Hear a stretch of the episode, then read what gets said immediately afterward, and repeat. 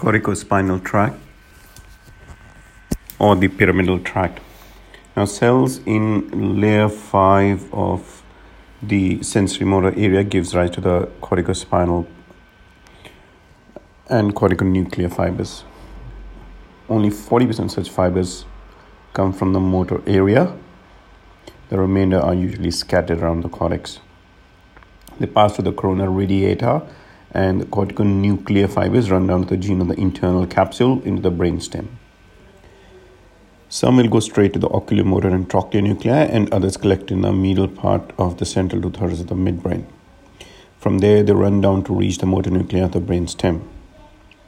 Okay, so we are here to discuss corticospinal fibers. Corticospinal fibers line the anterior two third of the posterior limb of the internal capsule. The posterior limb of the internal capsule, anterior two third is where you'll find the corticospinal fibers. Okay, what happens next? Then they go down to the brain stem from the central, central, and the lateral parts of the central two thirds of the midbrain peduncle now, passing to the medulla, they collect into large mass, forming the bulging pyramid. That is why they call it the pyramidal fibers, because in the medulla oblongata, they decussate or they cross over and they form a pyramid. So that's why pyramid. Okay.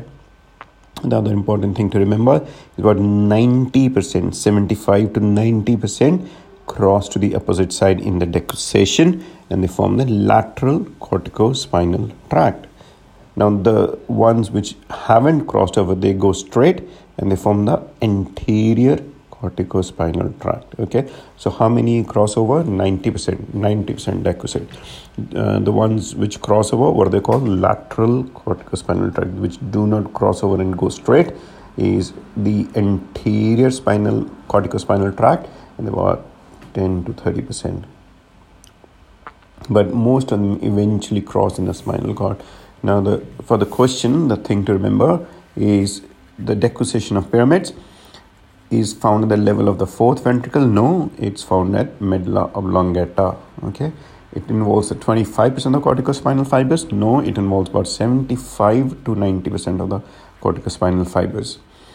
It represents a crossing of the main sensory tract. No, it represents the main cortical or the motor motor tract occurs rostral to the sensory decussation no occurs ventral. These are all ventral